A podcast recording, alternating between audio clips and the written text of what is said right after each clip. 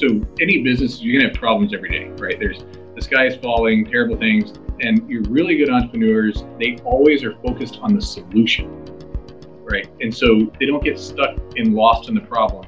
I mean, you need to understand your problem really well if you're going to have a solution, but you are always going to be in a situation where you are not able to keep up with, with all the things that are coming at you every day. So, what are the solutions that really matter? If you can nail those, then your business can, you know, other things can go wrong and you'll still be okay. Welcome to the In Factor conversations about how great entrepreneurs started, stumbled, and succeeded. I'm Rebecca White, and our next guest, Brad Chisholm, is the co founder and former CEO of Lumedyne Technologies, a MEMS inertial sensor company that was acquired by Google. Currently, Brad is the co founder and CEO of the Launch Factory, a startup studio in San Diego, California. In this interview, Brad and I talk about his own entrepreneurial journey and his unique approach to sourcing and launching talented entrepreneurs to start great companies. Please enjoy this conversation with Brad Chisholm. Well, Brad, thanks for joining me today. Welcome to Impactor. Great to be here. Thanks for having me. Yeah. So, you're an engineer. Just found out that you're also part of your journey was at San Diego State, where my good friend is a professor, Alex DeNoble. After university, you worked for several companies, including the U.S. Space and Naval Warfare Defense Systems Command, which is SPAWAR, and we're co-founder of Lumedyne Technologies, and that's an, a MEMS inertial sensor company, a mouthful.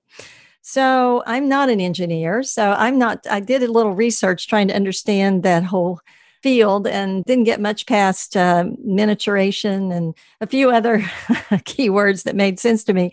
Can you tell us a little bit about your pathway to entrepreneurship and what the heck is inertial sensor, a MEMS inertial sensor, no less? Yeah, absolutely. So I, you know, undergrad was engineering and math, and and so I went into the field and I had all intentions of staying there, but you know, a few years in, I realized that I was a closet entrepreneur. And so, but there was a problem, which was I knew nothing about business. And I, I started to realize just how little I knew about business because I would I'd come up with a business idea and then I would go look into how things were done. And basically, it became clear really fast that I wasn't going to even be able to quantify if I had a good idea not very well anyway. Mm-hmm. And and on top of that, even if I did have a good idea, I wasn't sure what to do. You know, mm-hmm. I, I, learned there's different ways. Like you have a C corporation, an S corporation, an LLC, and, and limited partnerships. Like all this was just very overwhelming. And so I thought, well, maybe maybe I need to go get an MBA as a way to just start to know a little bit more about business. And at the same time, while I wanted to be an entrepreneur, I didn't really have the confidence. You know, I, I knew that I didn't know how to, you know, didn't know what to do. So an MBA was a kind of a way that I could also see if this was really a path for me. And so I was working at working for the Navy at that time and taking classes at night, and that's that's where I met Alex DeNoble, who mm-hmm. you're talking about previously. And but I took a class called Entrepreneurship, and the professor was Giles Bateman. He was the number three co-founder of Price Club. Mm-hmm. And at the, the first of the semester, he asked everybody a question, which was, "Who here wants to be an entrepreneur?" So 14 people said they wanted to be an entrepreneur, two people said no, and I said maybe. On the very last day of the semester, he did the survey again. And about half the yeses had gone to no, and the no's stayed no. And I went from a maybe to a yes. And I would argue that I didn't do a survey, right? So I don't really know for sure. But I would argue that the reason the yeses turned to no's was the same reason my maybe went to a yes. Mm-hmm. And it works like this he did a good job of articulating the entrepreneurial experience. You know, so so what does it really mean to be an entrepreneur? Not the hyped up version and the romantic story tale version. right, it, right. Actually, like, and in that there's two lessons. One was you don't actually have what it takes as an individual to willpower a company to success. And when you think about it, this logically makes sense. You don't get to control market conditions. You don't get to control what your competition does. You don't even get to control who works for you. You get to influence that but you don't get control of, a, of so many of these variables. Therefore, by yourself, you can't get it done. So for me, this was actually reassuring because I already knew I couldn't get it done. And so if if as far as just on my own merit, So this means that if other people can be successful and go forward and do it, then maybe I have a chance too. There was a second lesson that he taught that was critically important, which is there will be people that will come along and help you on your journey. People that you may not have met yet, people that you won't imagine even you know showing up, no matter how many different you know scenarios you play out in your mind, but they will be there, and those people are going to help determine your success. So it's very much of a leap of faith, right? That you need to just take the jump, and you need to realize that it's going to be bigger than something bigger than yourself. And when you see this help come along, you need to be willing to embrace it. So I think you know, that made some people very uncomfortable. He taught this in a very convincing way.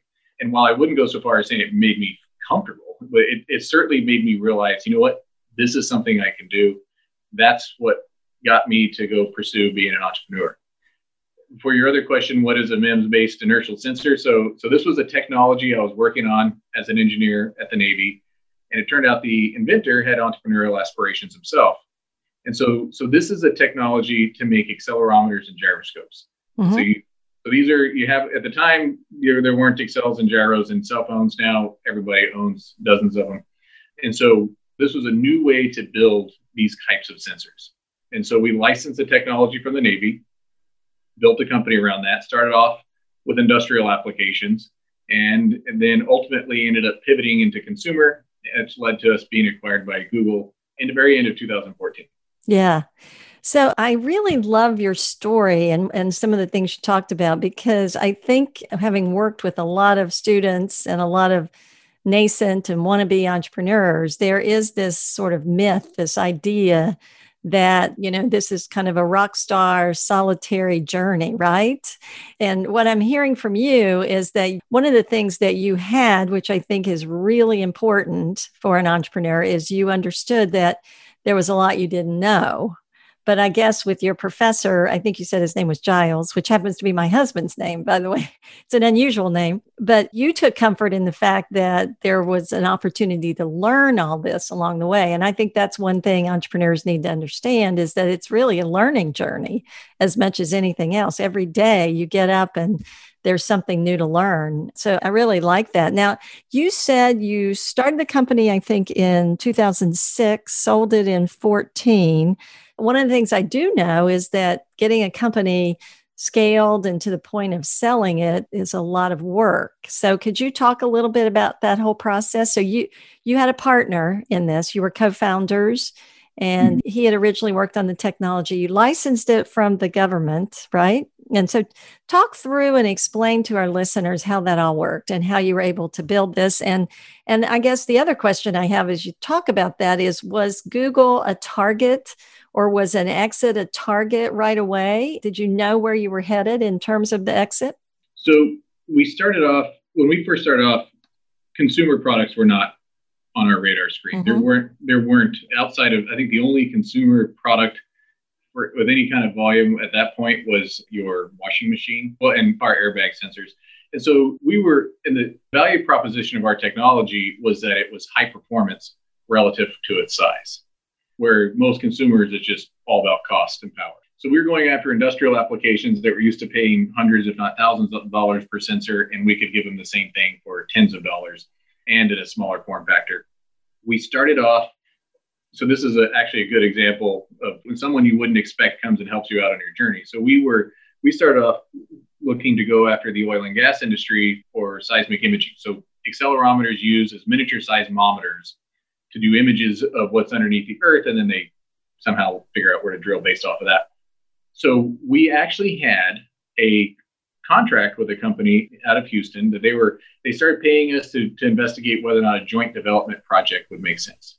So the idea being that they pay for us to develop a sensor, and then in that space we only sell it to them, and we negotiated up to about a three million dollar contract. And we hadn't even been I mean, our company was only a year old at this point, so this was phenomenal. I had saved up to go for 12 months without salary. We're at month 10, and so this was going to be whew, okay. We can I can start taking. You can get paid again, yeah a lot of things came together at the same time. So one, I was finishing my MBA doing business plan competitions, and by chance, I had a business plan competition. I was going to the first one was at Rice University. So, and that's the same town as as this company we were negotiating with.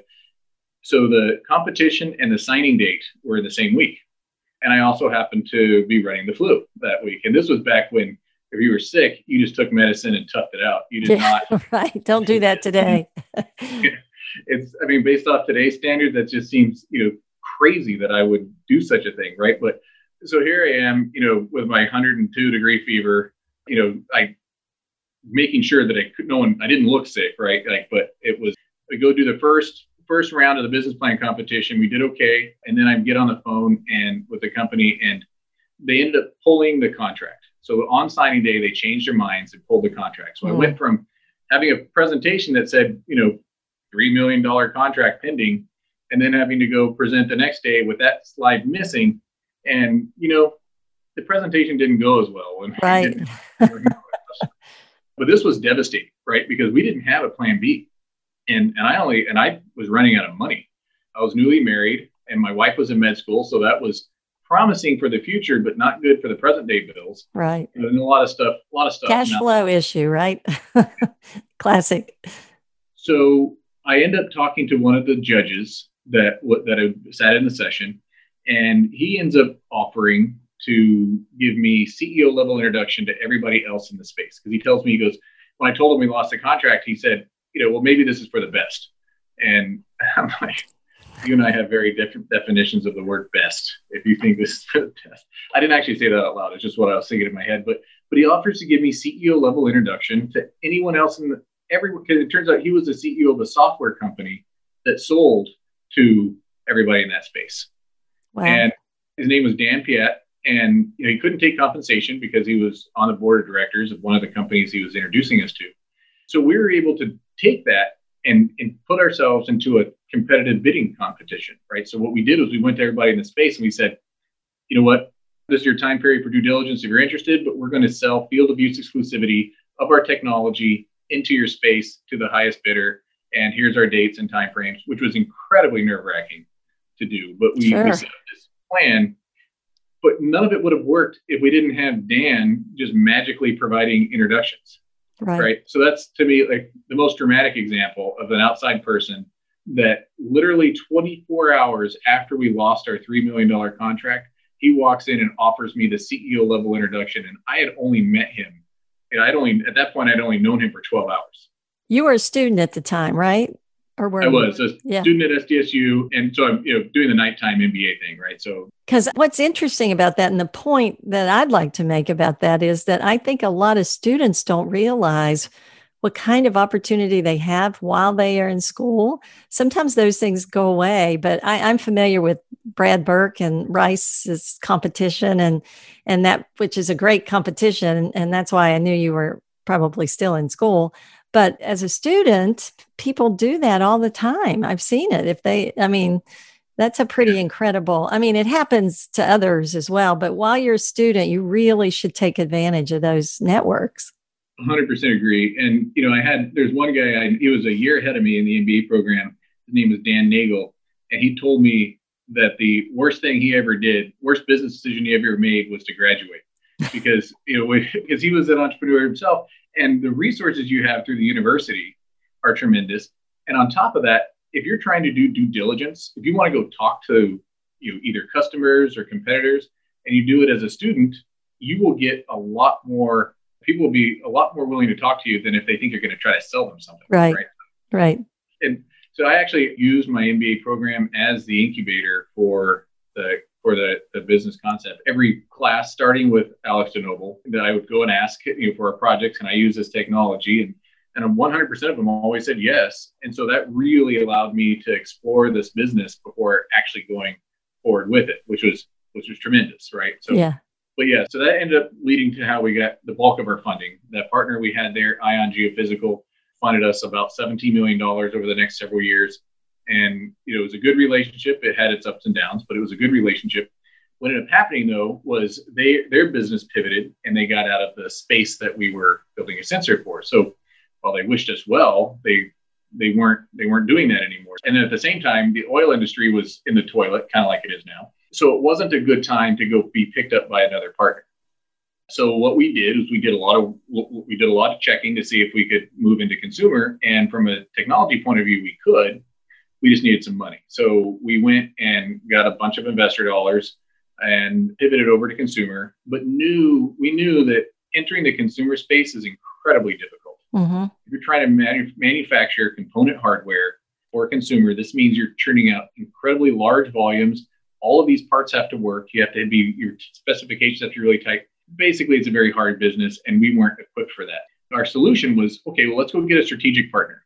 Now, for some companies, that means get acquired, right? They mm-hmm. they're not going to partner with a startup company, but they certainly would acquire. So I spent so starting in 2013, I spent a lot of time, had a lot of help with this, but just trying to network to decision makers for the types of companies in the consumer space that would be interested in acquiring us. And so this was everything from your largest semiconductor companies who are component suppliers to companies that were more on the use of the technology side. And it also included folks in the automotive space and just we, we ended up with about a dozen very, very large companies that were interested in working with us. And so one of the companies that was not on the list was Google. So we started our process just like we did before. It was the oil and gas space where we we had all of our dates, we had all of our contacts, and I just I contacted everybody and I said, you know, we, we can only work with one partner. If you're interested, you know, let us know by this date. And we had a bunch of meetings. Also super nerve wracking because now these are billion dollar companies instead of hundreds of millions in terms of size, and their due diligence was a lot more thorough. So we mm-hmm. were our engineers were working really, really hard. But it worked. What ended up happening though was Ion, at this point, this former CEO of Ion, he had retired and he was at a networking event and happens to meet one of the senior managers at Google, tells him about us. And Google, I end up getting a meeting with Google in July. We had announced our process in June, and we had told everybody term sheets by mid August. Now, everyone else had already spent some time knowing our technology. But Google, first meeting in July, they actually jumped a line and got a term sheet to us before everybody else. Wow. So it was one of these things that I had told my board of directors, I said, so if anyone submits a term sheet early, you know, I wanted to have a plan. So these things are very nerve wracking, right? So at least they are for me. So the way I deal with that is I have plan, I plan out what I'm going to do when I'm not in the moment so that when I am in the moment, I act rationally and not emotionally. Mm-hmm. So my plan was if someone gives an offer early, I said, I'm going to turn it down. And they said, well, no, what you should do is we have a meeting about it and we discuss it. And I said, no, I'm going to turn it down. And here's why. That's a free ask. I can say no. Then I go tell you about it. And we wait to see if they come back with something bigger. Because if these are professional negotiators, they're not going to give me their best offer right out of the gate. right out. Yeah, exactly. But then if they don't come back, then you can overrule my decision as board of directors and I can go back with my tail between my legs and apologize and say, we'd like to accept your offer. And at that point, they just won the negotiation. So it gives an opportunity to see if there's anything more on the table. And, mm-hmm. and it actually worked out quite well. I have to say, though, when it came time to implement that plan, I barely could do it. Fortunately, I had a speakerphone because my hands were, were shaking so bad I couldn't even hold the, the phone receiver. And I was really glad it was by phone that we were doing this, but it all worked out quite well. So, you know, Google was not one of our targets. Getting acquired by somebody, by one of the large companies in the tech space was. We just we just hadn't identified that it was. Which one? Yeah, yeah. So, wow, where, where did you learn your negotiation skills? Is this something that just, you know, your strategy? Is this something that that you came up with? I mean, it makes a whole lot of sense. Or is it, or were you advised? I mean, did, did you have mentors well, and people that helped you along the way figure a lot of this out? Yeah, absolutely. But there's almost nothing that we did at, at Lumedyne that was all me, and except for maybe some of the mistakes.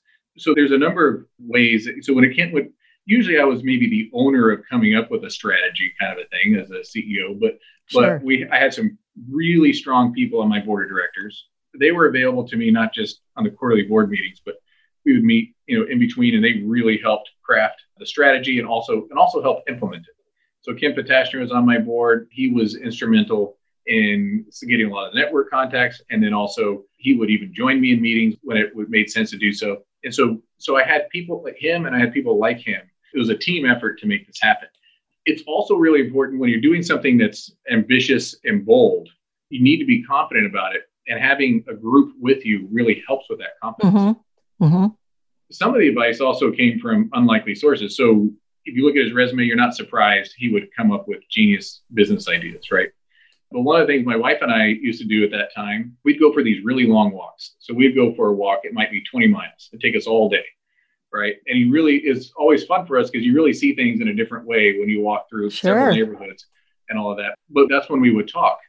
And so she would be my sounding board and I just would, you know, kind of test things out on her and she would react, you know, and she's not a business person, but she's smart and she has common sense. And if I can get, you know, so a lot of the thinking, the strategy of the things that I brought to the table actually came out of those conversations. But the whole strategy together, yeah, it was put together by our advisory board. I mean, even small things that are not actually small, but when you're going to go to the big companies and you're going to give them a timeline, you need to think about durations of time that are short enough to keep their attention, but not so short that they can't operate and make decisions. Well, how do you know what those are if you've never worked in senior management for one of those companies?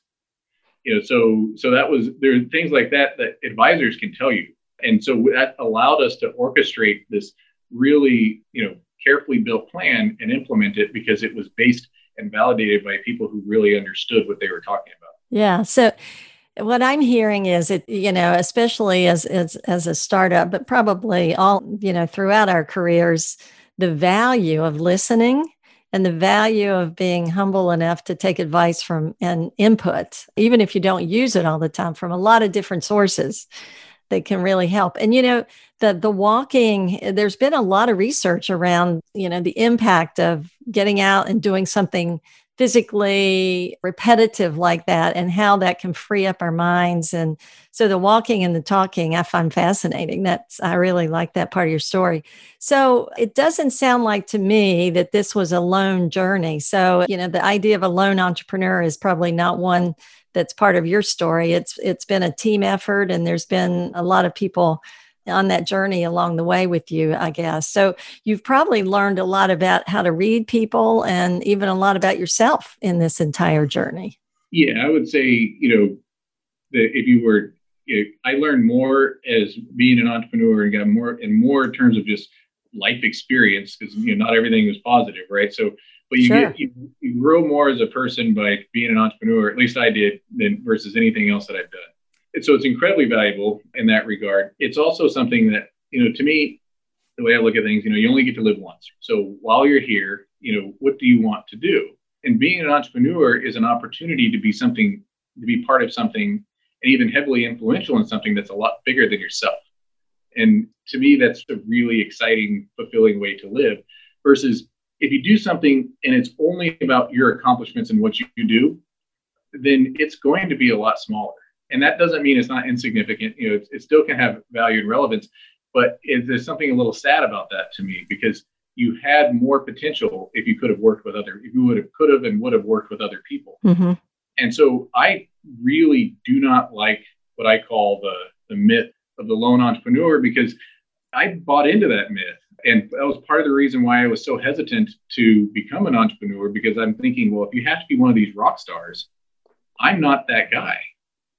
So how many really good entrepreneurs didn't take the plunge because they bought into that myth? Or how many people could have done a really good job as an entrepreneur but because they thought that they had to do it all on their own? Yeah. You know, they didn't want to take help from others because they felt like that was a weakness or or something along those lines you know how, how many of those people could have done something really special and impactful that we don't see today yeah so yeah i really don't like this self-made man so myth of the lone entrepreneur yeah thing. Yeah, I remember there's a quote. It goes something like, you know, anything worth doing, it's not going to be a solitary effort. You know, that almost everything that we do involves other people, and entrepreneurship is a relationships and people effort, I think. So, you have kind of you sold the company in 2014 and since that time you launched something called the launch factory i think in 2018 so a few years ago and it's unique in a lot of ways because you're bringing together ideas with uh, entrepreneurs. So, could you tell us a little bit about how the Launch Factory works and why you started it? Absolutely. Yeah. So, you know, so I think like a lot of people that have gone down the entrepreneurial path, you know, once you go down that path, and that's kind of all what you always want to do, right? So after the exit, you know, I, to Google, you know, part of the deal was that I would go work for Google for a little while, and so I did that. You know, Google is a great place to work but because I really wanted to be an entrepreneur, I, wasn't going to stay. Mm-hmm. And that that's pretty common actually with entrepreneurs that get, you know. So anyway, but I didn't know what I wanted to do next. And so so I spent a lot of time, you know, just like before, the first time around trying to come up with my own idea. But I figured, you know, while I'm waiting for the light bulb to turn on, maybe, you know, because I did a lot of reflecting of what went well and what didn't go well in the Lumedyne days. And you know, the part that made me uncomfortable was the amount of luck that was required. So the whole concept of meeting Dan Piet in the in the you know just randomly you know and such. So while I will always be appreciative of Dan and I wouldn't go back and change everything, did I really want to get into a situation where I needed to you know hope that was going to happen again or those types of things were going to happen again? I wanted to try to create a situation where it's not so random that those types of things you know, reduce the luck factor. Mm-hmm which is not the same thing as reducing the dependence on others. It's just reducing the fact that you didn't that these things didn't happen with your without any influence or on your part. So that was so I'm looking at it, and, and at the same time, you do the research. If you look at why startup companies fail, it's almost never because of the technology not working. I mean, it does happen. Right. By and large, they fail for business reasons. Yep. Which yep. you know, okay, they're a business. So if you fail as a business, it probably is for business reasons. But when you're a tech entrepreneur, you know you often don't think of it that way you think of it as if this technology works people will love it business becomes great and mm-hmm. the reality is if you really are trying to build a tech business you need to build a business and not forget the business side of things and so so we started doing some research how do you build strong technology businesses and so we start looking at well what are the causes of failure and how do we reduce those from happening and, and it turns out that a lot of the big mistakes for startup companies happen right out of the gates. They don't test their idea well enough. They don't do enough upfront due diligence. And once you've started the business, you're usually so busy that you have a hard time identifying whatever the shortcomings are between your product and the market, those types of things. So if you can start off on the right foot, you have a tremendous advantage. And so we decided, okay, well, that means we need to do the due diligence on these ideas. And we need to do it in a way that is greater than what your typical angel investor group or incubator has the capacity to do, just simply due to bandwidth. And so now you start looking at it from an economics perspective and all of that. So we start with the due diligence and then we go and we look for the founders. And I, I knew as a founder that was not responsible for the idea that you can get just as passionate about somebody else's idea as those that are passionate about their own. Yeah. And you know, the reality is you go look at any startup company, there's usually one person that had the idea, but there's a whole team of people there that are really passionate about it. So, you know, so we thought, okay, now we need to go find the best entrepreneurs we can. Now, the problem with finding really great entrepreneurs is how do you spot them? I mean, a traditional job interview to find an entrepreneur is not going to have a high enough success rate. Right, right. The most important thing to get right are the entrepreneurs. So what we did was we said, okay, well, what does work for finding good talent? Well, what does work is if you ask people to demonstrate what they can do versus ask them what they can do, right? Demonstrate versus the talking. And then another part of this is if you're asking people to demonstrate, then you don't need to pre screen based off resumes or if they went to a strong academic institution and they learned from it, then they're going to shine better in the, you know, in when they actually go demonstrate what they can do. So this also ended up being a way that we can filter out our whatever biases we have internal to Launchfactory. And so the way this happens is we bring in founders in, in pairs. We pair them up if they don't join us by pairs, but they demonstrate to us each part of the business. So what is the go-to-market strategy that they would do with the business? Because we give them the high-level idea and the due diligence work that we've done. Now, when you say demonstrate, are they actually working on the business or are they doing something similar to a case study kind of probably closer to the case study. What they're doing is they're demonstrating their vision for the business. Mm, okay. so, so because you know any business idea can be implemented a number of different ways, and we want to see that they can implement in a way that's tailored to their strengths and everything else. But at the beginning, there's a lot of people in this process, and we don't actually we will see the people, but they all the submissions are by a team name, and mm-hmm. it is and it's we do this because this way we can't connect the visual of the person or the or the experience talking to the person with the submission we get our first impression based off the work they can deliver. Then, after we're about halfway through, we start meeting with the candidates, and the pool has also been reduced significantly by that point. we start meeting with them. But now we've already formed our first impression. So, so this way, what we are doing is we're trying to make everything merit based because this allows us a bigger pool to pull from. At the end of the day, our goal is to get the best talent. We don't want to artificially limit the size of the pool and screen the good candidates out. So we do this, and then when we get down to our final, we get down to the final selection, we bring in outside judges to help us with this. We'll bring in outside investors, so local angel groups will send representatives, you know, people that have seen thousands of pitches, and they serve as the judges for the final three teams before we make our final selection. And then we put in $300,000 of seed capital. And we do part of the reason we do that, you know, I, I ended up going three years without taking a salary when I started my first company. I had saved up for one year. I was able to stretch it into three because with those business plan competitions we spoke about earlier, mm-hmm. well, they give out cash prizes. And while we didn't do all that well at Rice, I ended up making like $75,000 in business plan winnings. And mm-hmm. you know, mm-hmm. when you when you are willing to belt tighten, you can stretch that out, right? So right, right. that gave me an extra two years of living expenses. But what if I hadn't saved up for a year or my financial situation was different? Would that have made me a worse CEO? What it meant was that I wouldn't have been one. So we want to put seed capital in at the beginning. We limit how much the founders can take as salary because it's not meant, you know, that's the only restriction on the use of funds, but they're limited to 50K salaries per year.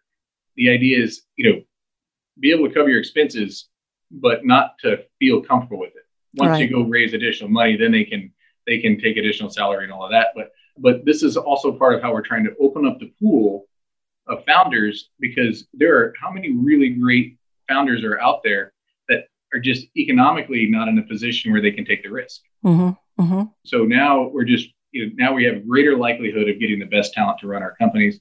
And you know, you look at our first three companies that we've done and the people that are the founders of those companies. I mean, it's very validating for the process. That's cool. Yeah, in two years you've got three. That's that's pretty good. So it's a really interesting concept. You also you source opportunities and decide on those first, and and then you source the entrepreneurs and match them up. So where do you source your opportunities, your your concepts? So there's a few channels we investigate there. So we do internal ideation, and we have Alessandro Rinaldi, who's the innovations director. He runs that part. He basically he's a Stanford guy, so he has MBA from Stanford, and he he basically took what they teach and preach at Stanford and built a customized version of it uh, mm-hmm. here at Launch Factory that we run. So it's a very structured, disciplined process where you, on one side, you look at at market problems and you see if you can move towards a solution. And another side, you look at solutions and confirm whether or not they actually solve a problem. But it's a very involved thing he runs. The other thing we look at is tech transfer. So, so my previous company was tech transfer, so we have some comfort level there.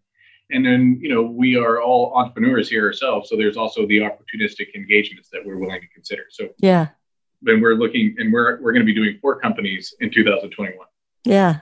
So, really exciting and really interesting. And let's go back to the entrepreneurs. Although I know every situation, every opportunity, and every entrepreneur is a little different. Are you starting to see and something about the people that are that you believe are going to succeed versus the ones you don't? That you're, you know, you're starting to see some trends in terms of the way that they approach things or the way that they think about things or their behavior, anything that you might share with our listeners that you're starting to learn, or maybe you knew it already, but you're starting to see confirmed from all this work that you're doing, really, in kind of determining who is going to be successful in these roles? So, one of the things we've noticed when you look at our process, so it starts off with a very large pool of people. So, last year, for example, for two companies, we had 222 people enter the process, over 500 registered. And so, so you get to see in, in the down select at the beginning happens eh, pretty aggressively, and you end up with you know, what you see of the founders that make it farther through the process, there's something that switches as you look at their submission as they go through. So at the beginning, everybody's kind of the same in terms of the level of effort that they're putting into this. Mm-hmm. Right. And there's excitement and it's all in that and it's it's a positive, but but the level of effort is, you know, across everybody, you know, fairly, fairly similar. And you can tell when you look at these things, and you can also tell we do sometimes we do we'll do occasional surveys of you know, anonymous surveys of how many hours are you working on this and all that, because we're also trying to make it such that people can apply for our positions and also maintain their day job. So, you know, all of that. But what you see in the, for the ones that make it in the later stages, something clicks and they have they have just really developed a passion for this. And so now they move from being interested to being driven. And all of a sudden they are they take emotional ownership. They basically have already decided this is what they're going to be doing. They are going to be running this company and it's going to be their company, which is exactly what we want. You know, it is their company. We're one of the few startup studios that gives the founders majority equity stake. And we do that because they are founders of the company. They need to be, if you don't give them the equity, then you're treating them like like a regular employee mm-hmm. and you're giving them the the responsibility of a founder you need to give them both the authority and the responsibility so so you see this shift happen and it's hard to hard for me to articulate but once you see that happen and you see how driven they are how passionate they are for building this business it's not the same thing as being opinionated about how the business needs to be done it's being passionate about making this business into something successful. And those people, they start to shine. They also, the effort they put in goes up. And some of this ends up being a bonding effect that happens with their co founders. And what's been interesting, we actually had one of the finalists this last time around. Uh, these two guys, not likely candidates to be partnered up, but but but resume wise were perfect, right? So one was really strong in business, the other's really strong in engineering, and so we actually got a thank you letter from them after the fact because they're best friends now and they never would have met each other. And I guarantee you they're going to go start a business if they haven't already. I mean, these guys are just natural entrepreneurs, but that's the kind of thing that happens. Is somehow they get in a situation where they really see themselves in their role and they are driven and passionate about it. And those are the ones that are ultimately going to win out because skills and talent, they're great, but if you're not going to actually use them, if you're not going to apply them because you're not as interested, then you're never going to. Is it a requirement that they are part of a team and do they come with that team or do you put that together as well? Or is it a mix? It's a mix. So people can definitely come to the table with their own partners. What we have seen out of the three companies we have, so two companies, we partnered them up, and one company, they brought their own partner. So what we see is the people that partner themselves are more likely to partner poorly because they just pick their best friend who yeah. is exactly like them in terms of skill sets and everything else.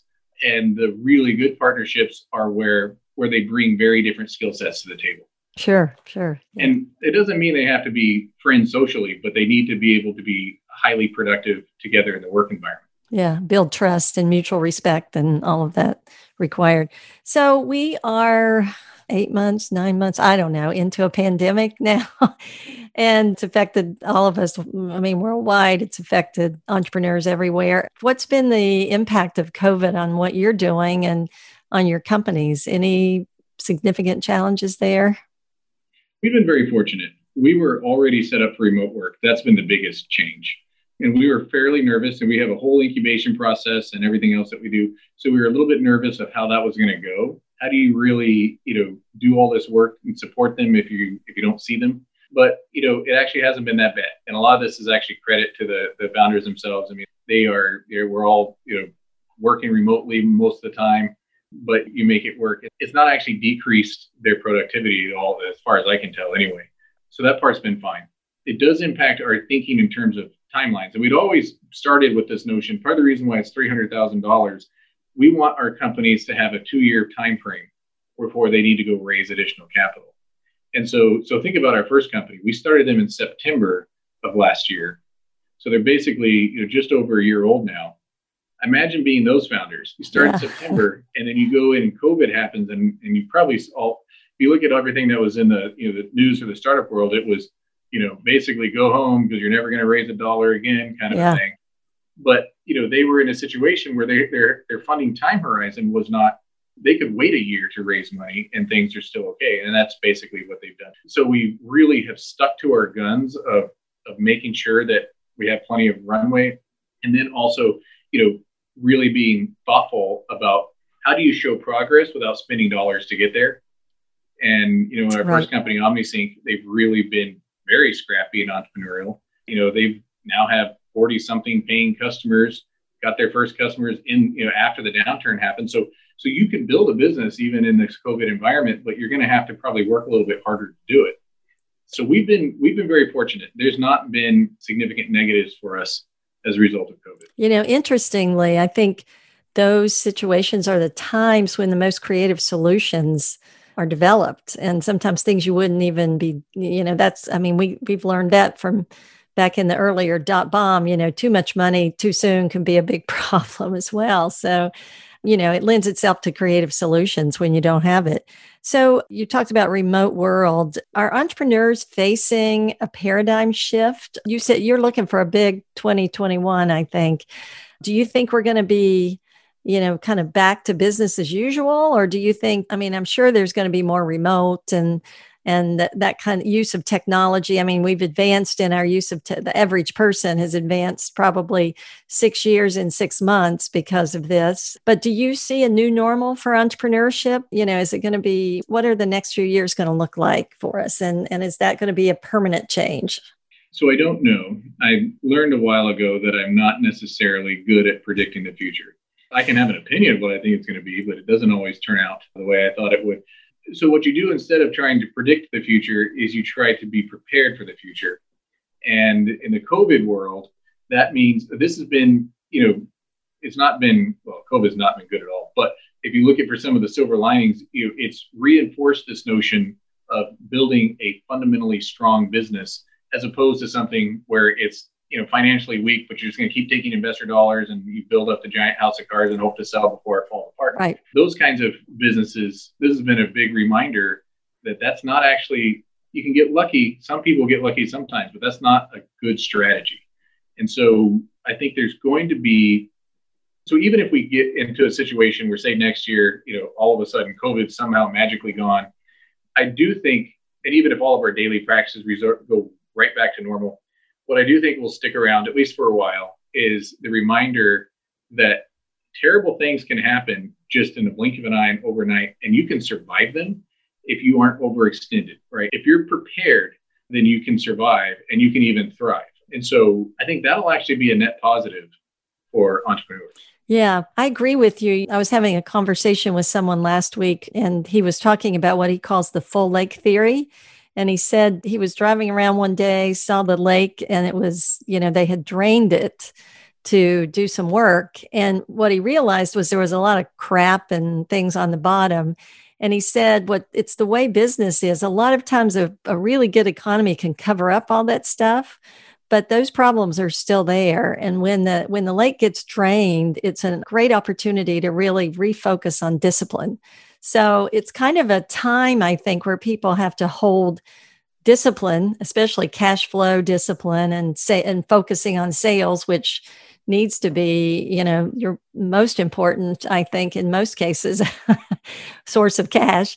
And at the same time, be really creative, like you were talking about. So it, it's it's kind of a time to hold that right and left brain kind of activity together. And maybe that's why the the idea of the lone entrepreneur that you talked about being a myth, you know, it's going forward is going to continue to be because some of us are better at the discipline and some of us are better at the creativity a lot of times. So when we come together with others, we can maybe deal with that. Brad, I've really enjoyed our conversation. I could talk a lot longer, but I know you've got things you got to do, get out there and get some businesses built. And I'm really excited to see what happens with the Launch Factory. And before we go, I always have a, a last couple of questions that I ask all my guests. And the first one is if there was one piece of advice you could leave with our listeners, knowing that a lot of them are our students, a lot of them are, you know, early stage entrepreneurs, what would it be?